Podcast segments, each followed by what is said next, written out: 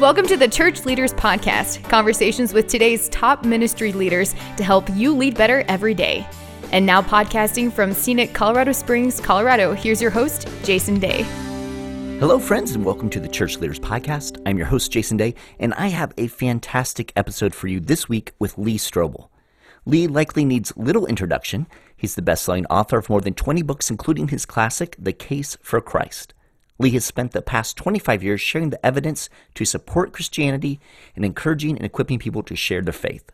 Most recently, Lee has founded the Lee Strobel Center for Evangelism and Applied Apologetics at Colorado Christian University, which seeks to fuel spiritual renewal in America by equipping churches, ministries, and individual Christ followers to naturally share and defend their faith. In this episode, Lee and I discuss being prepared to share Jesus during a crisis, whether it's during this current pandemic or another crisis to come.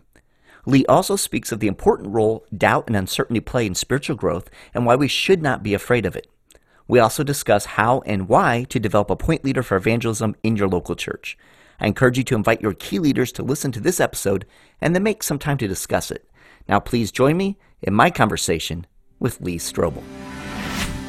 Lee, welcome to the Church Leaders Podcast. It is always a pleasure to have you with us. Well, thanks, Jason. Always great chatting with you. Appreciate the opportunity.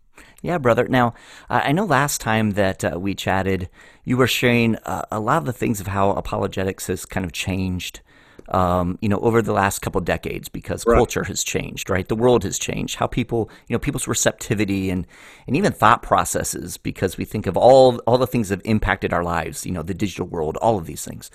And um, and and such helpful helpful insights. And now we find ourselves um, at a, a time in history that was kind of a big unexpected change, you know, for the world. This whole uh, COVID nineteen pandemic, and and that has made everyone kind of look at life differently, and specifically in the church. You know, I mean, you know that that life yeah. looks differently for us. So, I'd I'd love it if you could just kind of share with us a little bit um, about what um, what are you seeing? How has apologetics changed? How has those changes in apologetics um, you know, how do, how do we use those changes and those shifts in a time such as this pandemic to continue to share the good news of Jesus? Yeah, I, I really do think that the pandemic has um, emphasized the need for churches to be up to date and to be um, active in uh, the area of apologetics because what are people asking? Why does God allow this? If there's a loving God, why does He allow a pandemic to take place? Um, you know, I mean, that's a, a, question that's reverberated all around our country and around the world as a result of the pandemic. So it's just heightened, I think, the um, um, understanding among a lot of pastors that we need to step up our church uh, in terms of its uh, teaching on apologetics, uh, evidence for the faith, because apologetics really has two functions. One is to deepen the faith of believers so that they'll be more and more interested in sharing their faith with others. They'll be less hesitant because they'll feel more prepared. And then, secondly, there's a lot of folks out there who have spiritual sticking points, these questions or objections between them and God that are holding them up in their journey. And uh, apologetics uh, is designed to help get them past those sticking points so that they can make progress toward the cross. But we see this especially with young people. Um, uh, you know, I came across a quote recently from uh, Nancy Pearcey, who's a professor at Houston Baptist University. Of course, she used to write with Chuck Colson, great, insightful uh, uh commentator on the church scene. And she said, in studies asking why young people left their family religion, their most frequent response was unanswered doubts and questions. The researchers were surprised. They expected to hear stories of broken relationships and wounded feelings. But the top reason given by young adults was that they did not get answers to their questions. Hmm. Uh, and Dave Kinnaman, who, of course, um, has done a lot of empirical research on why young people are leaving the church, said one of the top reasons that uh, young people, 18 through 29, are leaving the church is because they feel like churches are not friendly toward those who doubt. Mm. So I think we, we have to create safe places in our churches and let people know it's okay to have questions. It's even okay to have some doubts as long as you pursue answers. Because guess what? We do have good reasons for believing what we believe. So I really do believe that churches should take a look at their their teaching menu. Are we teaching on this kind of stuff? Should we do a series on tough questions about God? Why does a loving God allow pain and suffering? How can Jesus be the only way to God? Doesn't science disprove uh, Christianity? Um, th- those kind, you know, why would a loving God send people to hell? I mean, these are relevant questions that people are asking. Are we preaching on it? But also, are we through our small group curricula and other means, are we equipping our people to feel confident uh, in sharing their faith uh, with people in their lives who are far from God? Yeah, yeah, I think. in fact, I read something. I, read something very interesting recently uh, from Natasha Crain. Natasha is a uh, very bright uh, woman who uh, specializes in apologetics for young people. And she said something really convicting. She said, a lot of our churches unintentionally, through their Sunday school programs with children, are teaching our children how to be secular humanists. And, mm. and, and I said, What? What do you mean? And she said, Well, what I mean is this what a lot of Sunday school curricula for children does is they it'll take stories from the Bible uh, and teach values from it. So, in other words, we look at the story of David and um, um, we talk about um, um courage with David and Goliath and, and courage. And, and we look at the story of Moses and we talk about leadership. Well, guess what? Secular humanists believe in courage, secular humanists believe in leadership. What we need to do is help our young people not hear some stories from the Bible, but also to understand why they can trust the Bible, why it makes sense to to um, um, uh, to believe what we're told in Scripture and to base our lives on the Bible. We need to help bring apologetics into our Sunday school curriculum for kids. Um, and then as they get a little older into junior high and into high school ministries as well. I saw a very interesting study recently um, it's interesting that uh, uh, among the top reasons that young people are leaving the church, according to Dave Kinnaman, one of them is they believe that science conflicts with Christianity, and another one is they can't believe that Jesus is the only way to God. Hmm. Well, a study showed that a third of, of youth leaders do not feel equipped to talk about the reliability of the Bible. And a majority of youth leaders don't feel equipped to talk about issues of science and faith, even though those are uh, uh, among the top topics that are driving people from the church. Wow. So yeah, so it really is, I think, an emerging challenge for pastors to sit down and say, um, you know, do we have a point person, whether a volunteer, part time, um, who's not only in charge of evangelism but also uh, is going to head up the apologetics ministry. I remember years ago, Mark Mittelberg and I, uh, when we were pastors in Chicago, uh, we had a young seminary student come up to us and, and say that he was interested in apologetics. And so we helped equip him, and uh, he became head as a volunteer of our apologetics ministry at our church.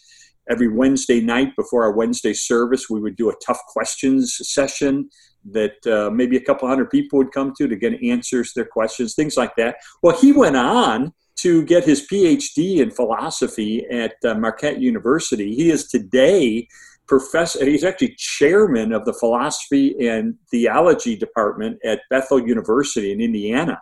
Uh, hmm. he's written over and edited well over 20 books. I mean, he's a prominent uh, leader in the area of philosophy and theology. And it all started because he volunteered at a church.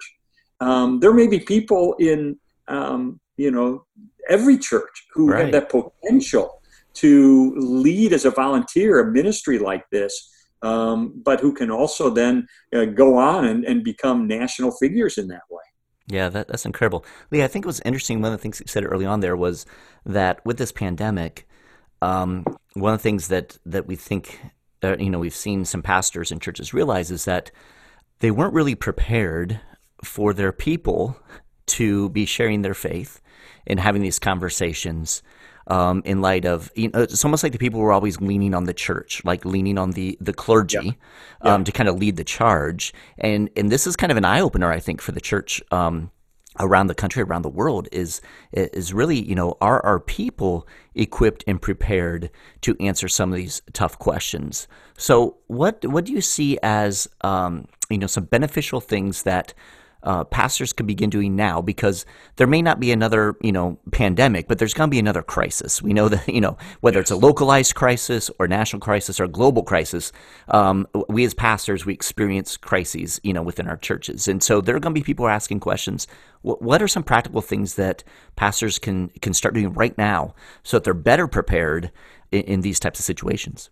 Yeah, first of all, I want to affirm what you just said and, and say that apologetics have been pushed down uh, into the pews. In other words, apologetics these days is taking place across backyard fences with neighbors. Right. Uh, so, uh, so we got to we got to make sure our folks are ready. And, and, and, frankly, people will shrink back from sharing their faith if they're afraid they're going to get asked a question they don't know the answer to.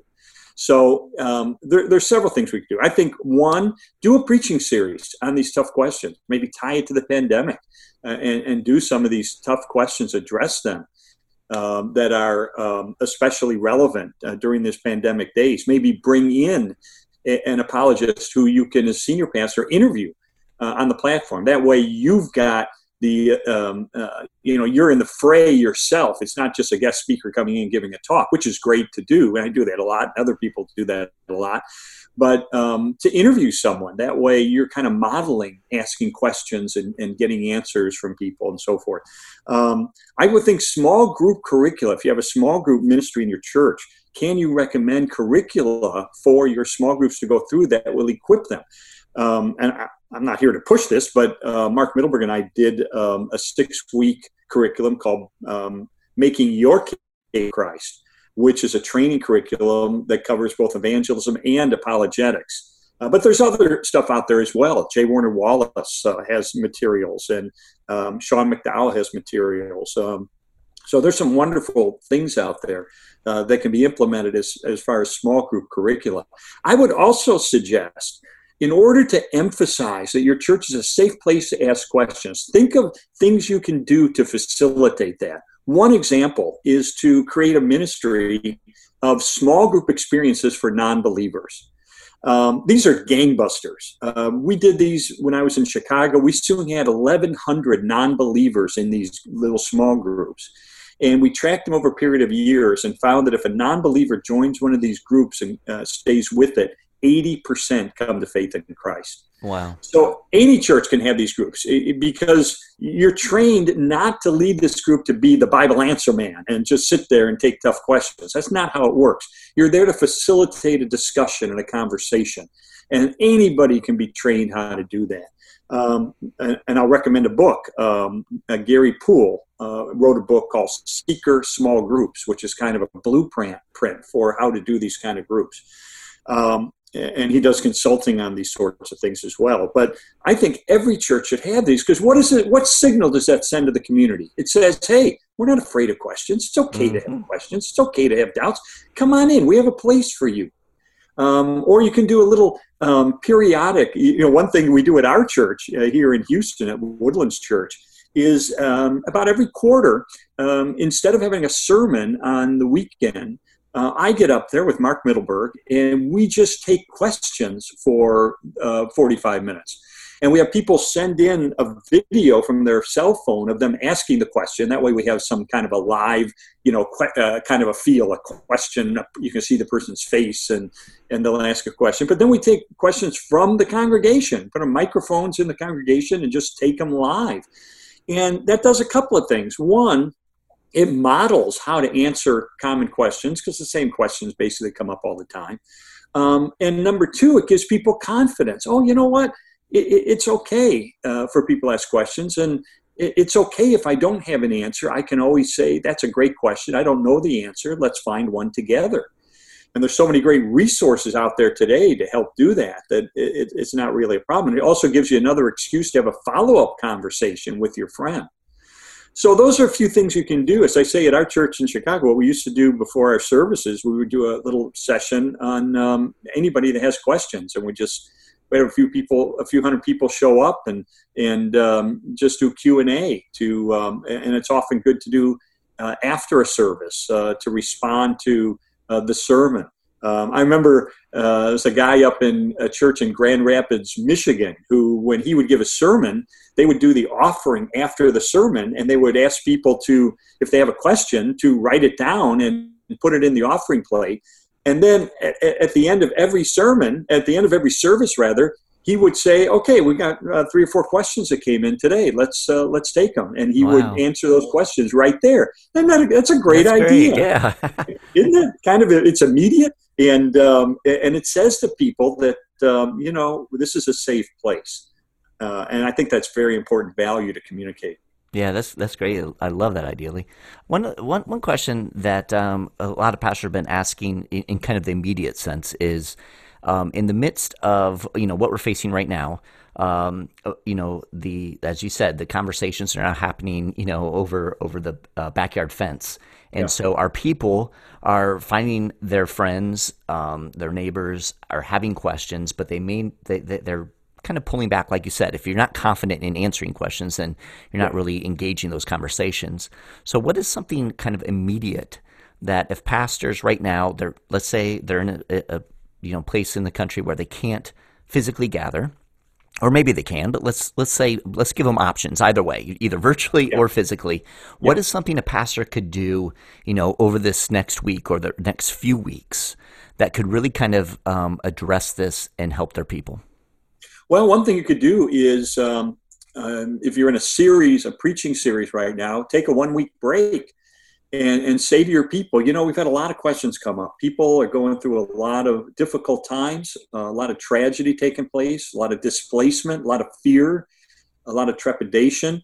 Um, so this weekend for our service, I'm just going to respond to your questions. So mm. if you hmm. have a question, if you have a doubt, email it to me right now. Um, and um, you know, if you want to send a little video of you asking, that's fine. And, and uh, I'm just going to, um, whether we do it through the web or we do it live in the auditorium, doesn't matter. Um, let's just talk. Let's have a conversation. Let me um, see if I can help you uh, get past some of these questions that may be stunting you in your spiritual growth or keeping you even from a full commitment to Christ. That'd be something we could all do um, mm-hmm. very easily. That's good. In fact, I just got invited to speak at a church um, uh, down south uh, coming up in July, assuming we'll be meeting in person again, who knows, uh, to talk about the topic of doubt. Mm. That's another one you can preach on the topic of doubt. Uh, that the doubt is not the opposite of faith, that it's okay to have questions. Uh, look at John the Baptist when he was imprisoned. He started to have questions, but what did he do? He pursued answers. He sent his friends to ask Jesus, Are you the one we've been waiting for? We to wait for somebody else. And Jesus didn't get angry. Jesus said, Go back to John and tell him about what you've seen and heard. The blind receive sight, the lame walk, those who have leprosy are cured, the deaf hear, the dead are raised, and the good news is preached to the poor. In other words, go back to them and tell them about the evidence you've seen that convinces you that I am the one I claim to be. Um, it's okay to ask questions. Jesus didn't get mad. In fact, it's after this incident that he said, There's no one uh, among those born of women, there's no one greater than John. Um, so it's okay for us as Christians to have questions. And it's okay, especially for spiritual seekers and, and, and skeptics, to have questions as well. Um, and I think one of the key things we can teach our people is don't feel like you're a failure if you can't rattle off a theologically profound response to any given question at any given moment. uh, you know, nobody expects you to. Um, uh, you know, it, the, it's okay to say, wow, that's a great question. I have no idea how to answer it, yeah. but let's look for an answer together. And that gives you another uh, reason to get together to right. explore, explore things. It's so, even almost better when you don't have an answer for everything, honestly, right? Well, that's true because yeah, you don't want to come off as a canned, you know. Yes, uh, exactly. Uh, here's along those lines, Jason. Here's what I've learned: to get into spiritual conversations, I used to ask people, um, and I still do. I'll ask them um, if you could ask God any one question and you knew He'd give you an answer right now. What would you ask Him? And 80% of the time, you're going to get some permutation of the why does God allow pain and suffering? Mm-hmm. And so I used to respond, but oh, that's a great question. Let me give you five reasons why God allows pain and suffering. I don't do that anymore. What I do now, if someone says to me, okay, here's my question why would a loving God allow suffering? And then I say, instead of giving that five point answer, I'll say, wow, of all the potential questions in the universe, why did you ask that one? Hmm. Well, now they get personal Now they say, because I just lost my job because of the pandemic and I don't know what to do, or my mm-hmm. business is going bankrupt and my life savings is gone and I don't know what to do, or my my uh, my friend is in on a ventilator in the hospital with with corona, and uh, where's God in the midst of that? Um, now we're getting to the emotional side, and it's so important in quote unquote apologetics that we don't just focus on the intellectual. Often, in fact, I would say most of the time, there's an emotional driver behind it. There, there's a, um, a psychological issue, a, a personal issue, an emotional issue that's driving those questions. And when, when somebody asks you a question, often they're setting up a trial balloon. Um, they want to see how you're going to respond. And if you respond by saying, oh, well, let me give you five reasons to answer that question, um, um, they're thinking, okay, if I ask questions, he's just going to give me a canned talk. Mm. Um, they set up a trial balloon, and if we are empathetic, if we listen, if we ask follow-up questions, if we don't preach at them, if we just have a, a, a sincere conversation with them, now they're more willing to go deeper and get into the deeper questions. Um, that's really, really important in the midst of this pandemic because you don't know what people have gone through. Uh, it, it's it's kind of the exception, I think, that people ask why does a loving God allow pain and suffering purely out of intellectual curiosity. Hmm. Often there's something beneath that. Right. Um, and and you know you look out at your congregation when we're able to um, gather again, and you look into their eyes. You don't know how many have gone through great trauma as a result of this pandemic. Um, you know, my, my own brother died uh, in March um, of the flu. He had had surgery. They put him in a nursing home to recover, and uh, he got sick and died. And it was at the beginning of the pandemic. They don't. They never tested him for COVID nineteen, so we don't know if that's what it was. My doctor believes it was, but regardless, I mean, it's been very traumatic on mm. our family for me right. to lose a brother and um, or we haven't even been able to gather to have a funeral. Um, so um, you know, people are going through trauma, and they want answers, but more than that, they want Jesus. Hmm. They want someone who's going to empathize with them, who's going to love them like Jesus would, who's going to sit down with them and maybe just be silent and let them cry and let them weep. So we have to make space in our church, not just for tough questions. We have to make space in our church for grief because uh, that's going to be around for quite a while. Yeah, no, that's good. That's that's very very helpful. Uh, one of the things that Lee that you you've talked a lot about recently, and even mentioned early on in this conversation, is really focusing in on your local church to have someone who's going to be kind of a point person, a key person, yes. who is kind of keeping this this idea of apologetics um, in in front of the church and making sure that it is something that is being um, addressed and that people are being equipped and that they're you know an ongoing you know emphasis. So it's not just like once once a year hey everyone you know we're gonna we're gonna run out and um, tell everyone right. about jesus or whatever right? But you know just as a part of you know disciples are disciple makers right? So it's a part of who we are as christ followers. Um, and you guys are doing some really really cool things you and mark and, and some others in regard to helping kind of you know, train tr- the trainers, you know, help help develop these point people. Can you talk to us a little bit practically about what you guys are working on and and how you see that impacting the church? Yeah, you know, if a pastor says, "Oh golly, I've got a, a person in my church, maybe already on staff or a volunteer or a part-time person," or you say, um, they could really grow into a role where they could be the evangelist and point leader for this church. Uh, a point leader who would be um, conversant in apologetics and help bring that value as well. But how can I get them trained? Who's going to train them? Who's going to equip them? So we started the center at Colorado Christian University uh, uh, to equip Christians and ministry leaders in churches to effectively share the grace of God and confidently defend the truth of the gospel in order to reach our world for Christ. That's our mission statement.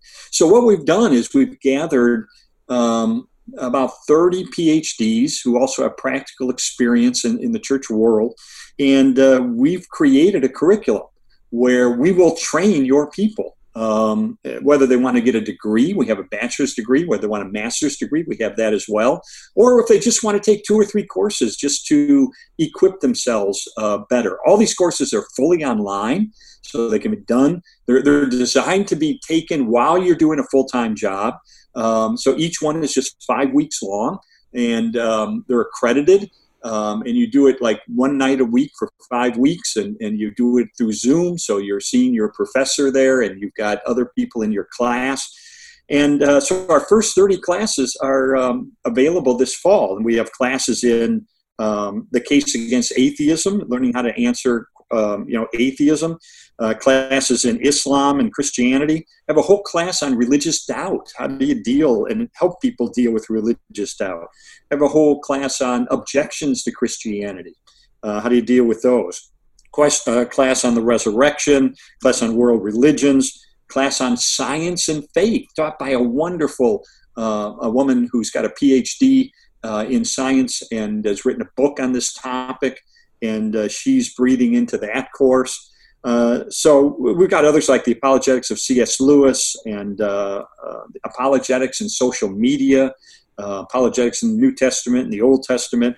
I mean, all these courses available and easy to take, easy to do online. And if you have someone in your church that says, "Golly, I want to grow uh, and learn," and maybe be that point person who can help train our entire congregation in both evangelism and apologetics, maybe to head a ministry of small groups for non believers, uh, to head a ministry of um, um, um, people who are involved um, in uh, evangelism.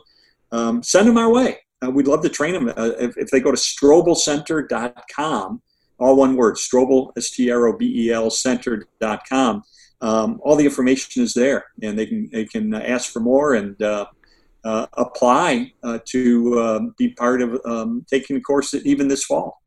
That's that's awesome. We'll have those links in the show notes for our listeners, and I just love this because it's such a such a uh, gift to the church.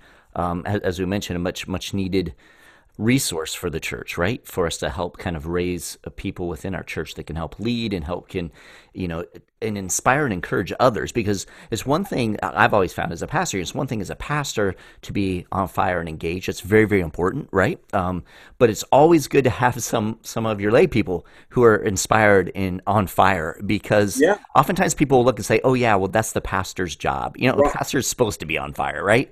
Um, but when they see others just in their church who are, are, are on fire, I think it has a, another level of impact absolutely. And and you need every pastor needs a point person who's going to partner with them right. and stay up late at night praying and strategizing thinking how are we going to reach our community? What events can we organize? And so forth. Um, and, and by the way i think there's a misnomer among some pastors. They think oh an evangelism point leader that's the person who goes out and does evangelism for the church. No. Uh, this is the person that trains everybody in your church how to naturally and effectively share Jesus with others, and who organizes outreach events and small group ministries to reach the community. Uh, this person doesn't do evangelism for everybody else. He helps everybody else do evangelism. Yeah.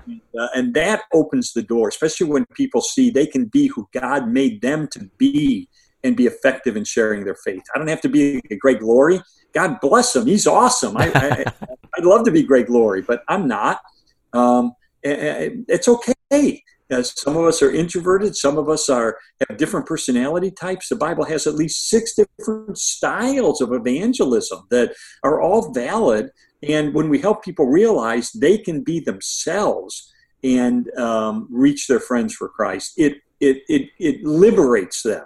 And, and so I would love to see every uh, church in America have somebody, you know, as a partner to that senior pastor who's going to lead that evangelistic charge. Uh, the person in charge of new business, so to speak. You know, every you know, a businessman once said to me, um, you know, for business to be successful, you only have to do two things. Number one, keep your present customers happy, and number two, get more customers. And uh, who's in charge of new customers at the church? Hmm. Pastor hasn't got time to be the only person in charge of that. You need someone to help you. So let us train them. Let us equip them. Let us motivate them. Let us encourage them. let us uh, send them back into your church on fire and with a billion different ideas that they can partner with you to uh, reach your community for Jesus. Yeah, I absolutely love that. Absolutely love that, Lee. It's been so good to, to chat with you. Just real quickly before we go, any last minute thoughts that you'd like to share with the pastors and ministry leaders who are listening in? You know, I have been praying and upped my prayer life in recent days for you, for pastors, because, you know, I'm not a senior pastor. I, have been a teaching pastor at churches. I see up close what it takes to do what you do. Um, and um, nobody gets it um, uh, in your congregation. They think they do, they don't and going through this pandemic and all the change that's been required, all the extra work that's put on your plate, all the extra stress, all the decisions that you have to make, knowing that there could be life and death involved deciding some of these things in terms of exposing people to the virus. Um, so I have upped my prayer life for pastors, and I'm encouraging my Twitter followers and others to um, uh, to do the same thing, uh, to undergird you and to give you fresh wind for this next leg. Uh, I think, you know, God has um, allowed this pandemic to occur at a time in history when we could harness um, the internet to reach people. And by the way, young people are the ones who are most conversant with the internet. So we're probably reaching more younger people than ever, which mm-hmm. is awesome.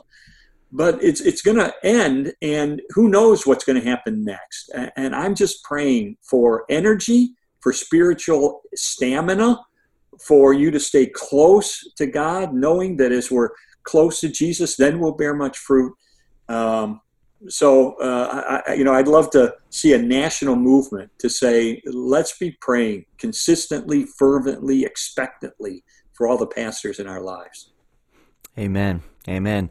Love and appreciate you, Lee. Thank you for all you have done for the church. Thank you for your voice and your constant inspiration. So appreciated. Thanks, Jason. Appreciate you and Outreach so much. Uh, such a great organization, helps churches in so many ways. As we Texans say, appreciate you. God bless you, my friend. You too. I appreciate you taking the time to be with us on this week's episode. Every week, as we are putting the episodes together, we're thinking of you, our pastors and ministry leaders, and striving to provide insightful and inspiring interviews as you seek to grow as a kingdom leader. So we hope you're finding value from the Church Leaders Podcast. And if so, we'd certainly appreciate you taking a few moments to head over to iTunes and leave us a review. Your positive reviews and ratings help other church leaders more easily find our podcasts so they too can benefit from these interviews. Again, we thank you in advance. And if you have any comments, any questions, suggestions, or ideas for guests, I would love to hear from you. You can send me an email to podcast at churchleaders.com, or you can connect with me on Twitter. Finally, you can find this podcast as well as other great faith based podcasts on the FaithPlay app. It's available for both Apple and Android. And so we encourage you to check that out as well. So until next time, this is Jason Daye, encouraging you to love well and lead well. You've been listening to the Church Leaders Podcast. For articles, videos, and free resources that will help you lead better every day, visit our website at churchleaders.com. Thanks for listening.